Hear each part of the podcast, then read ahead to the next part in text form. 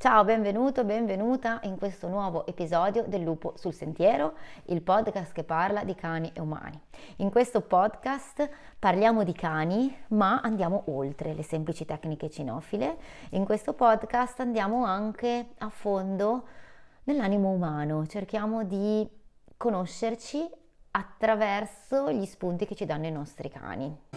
Sono Valentina e Thomas è il cane con cui condivido la vita e raccontando la nostra storia cerchiamo di entrare nel profondo della relazione tra umani e cani e della relazione con noi stessi. Attraverso la nostra storia, fatta di traumi, gioie, errori, successi, cerchiamo di vedere nei problemi un'opportunità per conoscere noi stessi e per crescere insieme. E oggi voglio rispondere a una domanda che mi è stata fatta da Ginevra e che riguarda l'incontro tra cani. Per chi abita in una città, ma anche chi abita fuori città e eh, comunque gli capita di incrociare cani durante le proprie passeggiate giornaliere, questo risulta spesso essere un problema. Un problema perché moltissime persone non conoscono la comunicazione dei cani e non sanno quale sia la buona educazione canina. Come vivi tu gli incontri con altre persone, altri cani? Voglio andarvi a leggere subito la domanda di Ginevra. Ho un golden retriever di due anni e mezzo, maschio. È da un po' di tempo che gli altri cani lo attaccano o lo sgridano non so come definire questi comportamenti. Non capisco perché lui va dagli altri cani sempre in modo pacifico e si becca spesso, soprattutto ultimamente, delle sonore lezioni. Mi sembra che sia molto mortificante per lui e le persone tendono sempre a evitarci ormai. Sai spiegarmi che cosa potrebbe essere successo? Perché tutti questi cani ce l'hanno con lui? Grazie Ginevra della domanda molto interessante.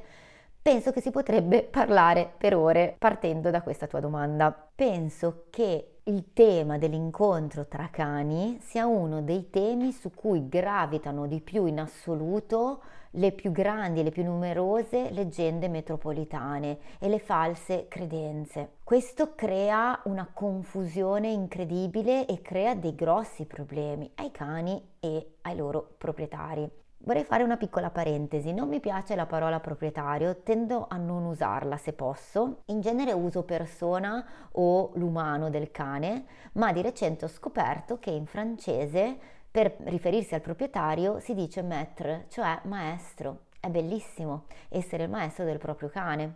In realtà poi si scopre che i veri maestri sono i nostri cani, ma comunque siamo maestri l'uno dell'altro. È molto importante questo perché voglio che ti ricordi queste parole, maestro o guida, perché ci aiuterà durante l'episodio a comprendere profondamente certi concetti. Che cosa erroneamente pensano molti per quanto riguarda l'incontro con altri cani?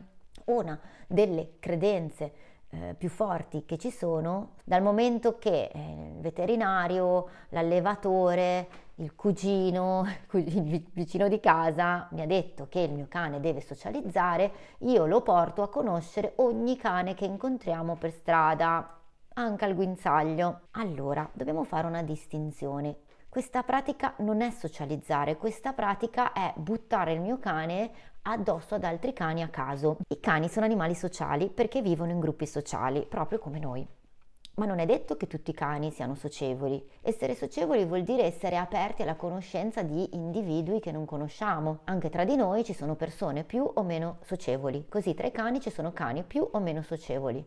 È più facile, per quanto riguarda la mia esperienza, trovare cani meno socievoli, anche se la nostra società, eh, i cartoni animati, i film della Walt Disney, le pubblicità ci hanno condizionato nel vedere il cane come quell'esserino che va sempre d'accordo con tutti, è giocherellone, si vuol fare toccare da tutti e gioca sempre.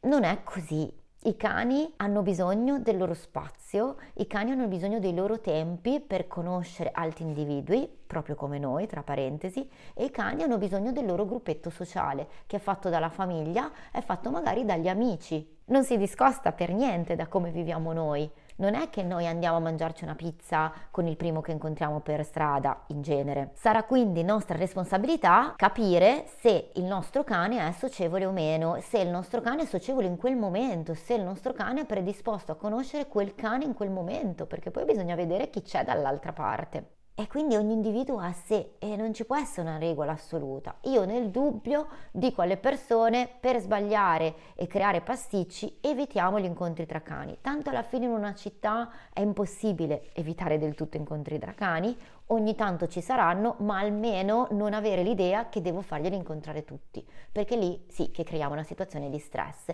e creiamo problemi, perché magari portando il nostro cane a incontrare ogni cane, a un certo punto potrebbe beccarsi delle sgridate, potrebbe essere allontanato in malo modo, magari fino a una certa età viene tollerato perché è un cucciolo, ma poi una volta che inizia a crescere questa tolleranza non c'è più ed è quello che potrebbe essere successo a voi, Ginevra. Poi c'è un'altra domanda molto tipica che è è maschio? Da lontano senti spesso questa domanda e i miei clienti mi raccontano, magari hanno un cucciolo, un cucciolone, 6, 7, 8 mesi e mi dicono ma la gente ha iniziato a chiedermi se è maschio, ma perché?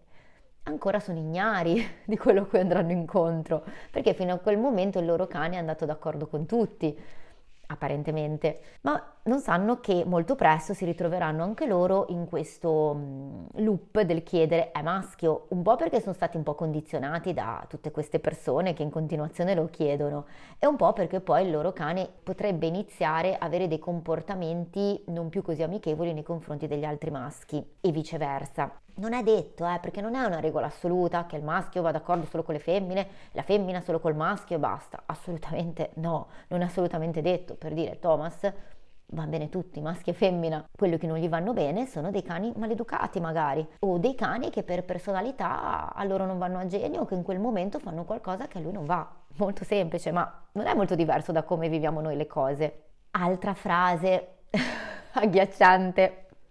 Il mio cane è bravo, tu sei con il tuo cane o con un cane che hai in custodia, a me capita con alcuni cani o del canile o cani che ho in custodia in quel momento, per cui ho un problema incontrare gli altri cani al guinzaglio e magari arriva una persona verso di me e mi dice ah vabbè ma il mio cane è bravo, ma il mio no.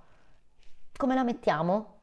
Ma veramente tu vuoi che il tuo cane venga messo in bocca ad un cane che ti dicono che non è bravo, quindi comunque un cane che non è in uno stato emotivo tale per incontrare un altro cane. Quindi stai mettendo nei guai il tuo cane dicendo a tutti che è bravo. Ci sono tantissime persone che per la voglia di far socializzare il proprio cane in buona fede lo buttano in bocca a qualsiasi cane e non è il massimo e non è rispettoso nei confronti del nostro cane, del mio cane che lo sto buttando nei casini, ma né nei confronti di, dell'altro cane che comunque è in difficoltà e della persona che magari è ancora più in difficoltà del cane stesso. A volte mi è successo anche eh, magari in un sentiero in un bosco e a Genova abbiamo questi sentieri abbastanza stretti e vedi un cane in lontananza. Io se sono con un cane particolare cosa faccio? Mi arrampico o mi butto giù e mi metto di lato in modo da lasciare lo spazio alla persona che passa. Cosa succede a volte? Che la persona passa e si ferma davanti e mi chiede ma non è bravo, ma che problemi ha? Cioè questa persona pensa di poter fare una seduta psicologica in quel momento nel bosco mentre io sono appesa a un albero. Il punto è che a me non me ne frega niente di parlare con te in quel momento. Se ho problemi mi rivolgerò a un professionista. Non ne parlo con te nel bosco mentre sono in una situazione alquanto instabile. E soprattutto cosa succede? Che i due cani che magari si ritrovano faccia a faccia per un po' più di tempo iniziano a baiarsi contro. E ora magari al tuo cane che di, pensi che sia bravo non cambia niente, ma il mio cane che ha problemi di questo tipo e ogni volta si vive questa, questa esperienza di arrabbiarsi, provare quell'emozione di paura, di, di uh, aggressività e mandare via l'altro cane, si, gli conferma il suo comportamento, gli conferma quell'emozione e gli conferma che l'unico modo per mandare via l'altro cane è arrabbiarsi, è essere molto espliciti, è abbaiare, scagliarsi contro. E questo non ci aiuta. Quindi vi chiedo un favore, se incontrate sulla vostra strada una persona che si lancia ai lati o si arrampica per evitarvi, andate dritto e dite grazie e andatevene il più velocemente possibile. E ci tengo a dire un'altra cosa, se un cane è più esplicito nell'esprimere il suo disagio nell'incontro in spazi stretti con un altro cane, non vuol dire che sia malato, vuol dire che semplicemente per lui quella situazione è troppo. E magari il tuo cane che non dice niente magari invece è più remissivo, magari le subisce quelle situazioni in cui si ritrova perché ce lo porti anche in maniera inconsapevole. Non giudichiamo, non guardiamo male dei cani che reagiscono male, perché semplicemente è un modo più plateale di esprimere il proprio disagio che per lui può essere funzionale. Altro luogo comune. Il mio cane è così bravo, gioca con tutti quando lo porto all'area cani. Iniziamo a chiederci, e chi mi conosce lo sa, che su questo sono un po' fissata, se il cane sta veramente giocando. Non è così facile che due cani che non si conoscono per niente giochino. Il gioco è qualcosa di intimo. È più facile che avvenga tra due individui amici, tra due individui familiari. Può succedere eh, che due cani appena conosciuti giochino, ma spesso le dinamiche che vediamo, il movimento che vediamo sono delle strategie o per togliersi dalla situazione o per richiedere spazio, il famoso inchino che viene confuso, che non è un inchino di gioco ma una richiesta di spazio. Se un cane magari prende un bastone e lo inizia a rosicchiare, magari non sta giocando, sta usando una strategia sociale che si basa sulla possessività per chiedere spazio. E se un cane ringhia un altro cane che magari si sta dimostrando maleducato perché gli salta addosso, perché non rispetta gli spazi, non sgridiamolo, perché è giusto che un cane magari un po' più adulto sgridi e dica a un cane più giovane che quella cosa non si fa. Se noi andiamo a sgridare il nostro cane che sta dicendo qualcosa di giusto a un altro cane, facciamo doppio errore. Prima di tutto, agli occhi del nostro cane perdiamo punti, perché penserà, vabbè, strano, è il mio proprietario, anzi il mio maestro, che poi il maestro, in quel caso tutto siamo tranne che maestri.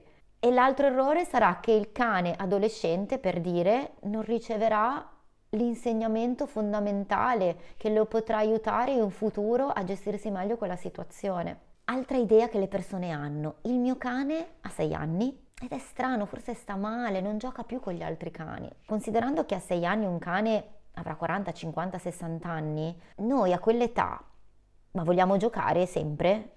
O soprattutto vogliamo giocare con chi non conosciamo? Un cane adulto a un certo punto non gioca se non in particolari situazioni.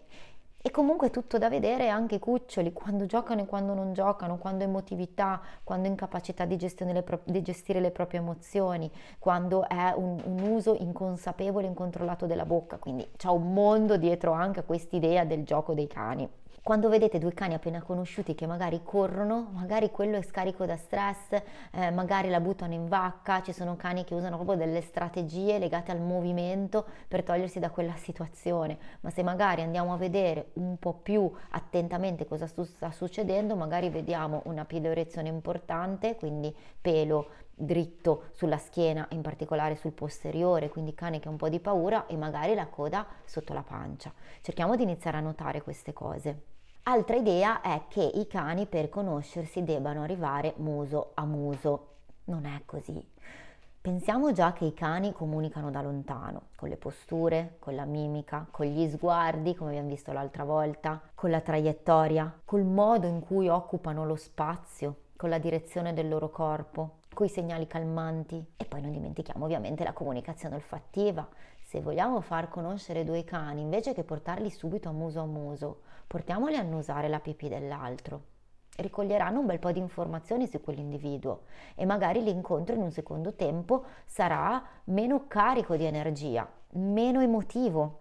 E poi eh, molto spesso mi capita di vedere questi incontri muso a muso in cui le persone non sono affatto sicure di far incontrare i cani, ma vorrebbero farli incontrare perché i loro cani tirano uno verso l'altro, però hanno paura a farli incontrare. E allora hai questi cani che si annusano, che si tendono col naso uno verso l'altro, con i guinzagli tutti tesi. E questo, ecco, è il modo migliore per far creare, per creare delle risse o comunque, nella migliore delle ipotesi, per creare frustrazione.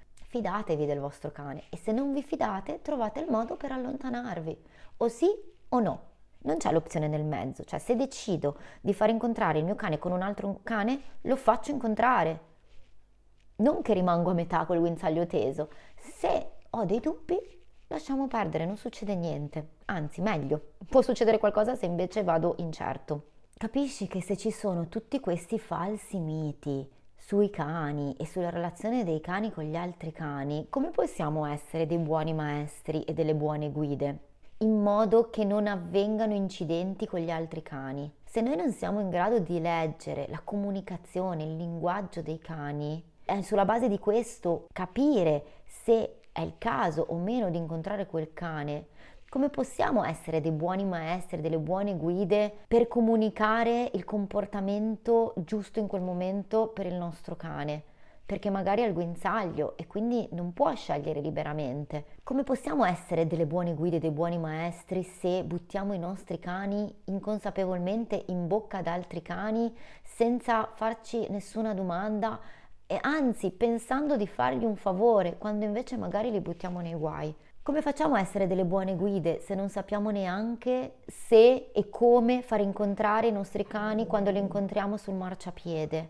e se siamo insicuri noi stessi nel momento in cui ci ritroviamo vicino a un altro cane o un altro proprietario. E come facciamo a essere delle buone guide se non comprendiamo i segnali di stress, magari i segnali di disagio del nostro cane e magari li confondiamo addirittura con il gioco perché vediamo movimento? Come facciamo a essere delle buone guide quando li reprimiamo, quando loro tentano di difendersi o di sgridare qualcuno che ha avuto dei comportamenti irrispettosi o maleducati nei loro confronti? Veniamo a te Ginevra, la tua domanda. Io non conosco te e il tuo cane e per darvi una risposta precisa dovrei forse vedervi personalmente e vedere la dinamica. Però spero che con queste riflessioni, con queste informazioni tu possa magari riuscire a capire qual era l'errore che tu e il tuo cane state facendo nell'incontro con i cani, perché probabilmente state facendo un errore in due, perché siete in due, il tuo cane non è solo. Forse sarebbe bene dargli qualche limite in più o qualche confine in più in modo che il tuo cane non vada in modo inconsapevole e diretto verso gli altri cani e possa imparare a fermarsi e leggere meglio gli altri cani. E forse potreste migliorare la vostra comunicazione in modo da poter essere in due nella scelta se andare o no, in modo che lui magari si fermi e ti guardi quasi a chiederti che si fa? E se tu hai migliorato la tua capacità di leggere i cani puoi capire se quella situazione è adatta a voi e se è il caso di avanzare verso il cane e allora gli direi ok andiamo. E allora lì sarai sicura di te e saprai come tenere il guinzaglio come muoverti in quella situazione. Oppure valuterai che quella situazione non sa da fare e allora gli direi lasciamo perdere andiamo. La base quindi per comprendere se il nostro cane può andare o meno a incontrare un altro cane dipende da noi, dipende dal nostro livello di conoscenza della comunicazione canina, dipende da quanto siamo in grado di conoscere il nostro cane e la sua situazione emotiva in quel momento e quanto sappiamo leggere anche l'altro cane, se l'altro cane in questione ha voglia di incontrare il nostro cane. E nel momento in cui incontriamo l'altro cane quanto siamo bravi a tenere il guinzaglio in modo che sia il più neutro possibile, in modo che il mio cane si senta libero in questa interazione, anche se al guinzaglio, ma supportato da noi. E soprattutto anche essere in grado di rendersi conto come siamo noi, se teniamo il guinzaglio teso, ma soprattutto se noi siamo tesi, se stiamo respirando in quel momento. Questa fa tutta la differenza. Spero di esserti stata utile e di essere stata utile anche a voi che state ascoltando. Mi fermo qui per oggi perché credo che sia importante riflettere su queste cose, iniziare a osservarle nella nostra vita quotidiana e iniziare a avere ben chiaro cosa non fare. Perché nel prossimo episodio voglio invece andare un po' più a fondo su cosa fare e quindi anche per te Ginevra forse ci saranno degli spunti in più e vi porterò anche l'esempio di chi è l'eccezione ed è qua dietro di me, che conferma la regola di tutto quello che vi dirò. Lui fa esattamente l'opposto. Grazie per avermi accompagnato fino qua. Come sempre vi ricordo che potete comunicare con me tramite i messaggi privati su Instagram, potete commentare mh, i post, potete taggarmi nelle storie, potete condividere l'episodio, condividere il podcast. Eh, questo sicuramente è il modo migliore per sostenere questo progetto insieme al fatto di recensire eh, perché questo podcast è gratuito e quindi sicuramente un grande regalo che mi ci potete fare è quello di recensire il podcast se questo è un valore aggiunto nella vostra vita su Spotify o su iTunes. Per il momento è tutto, vi saluto, vi auguro buon tutto e buon cammino.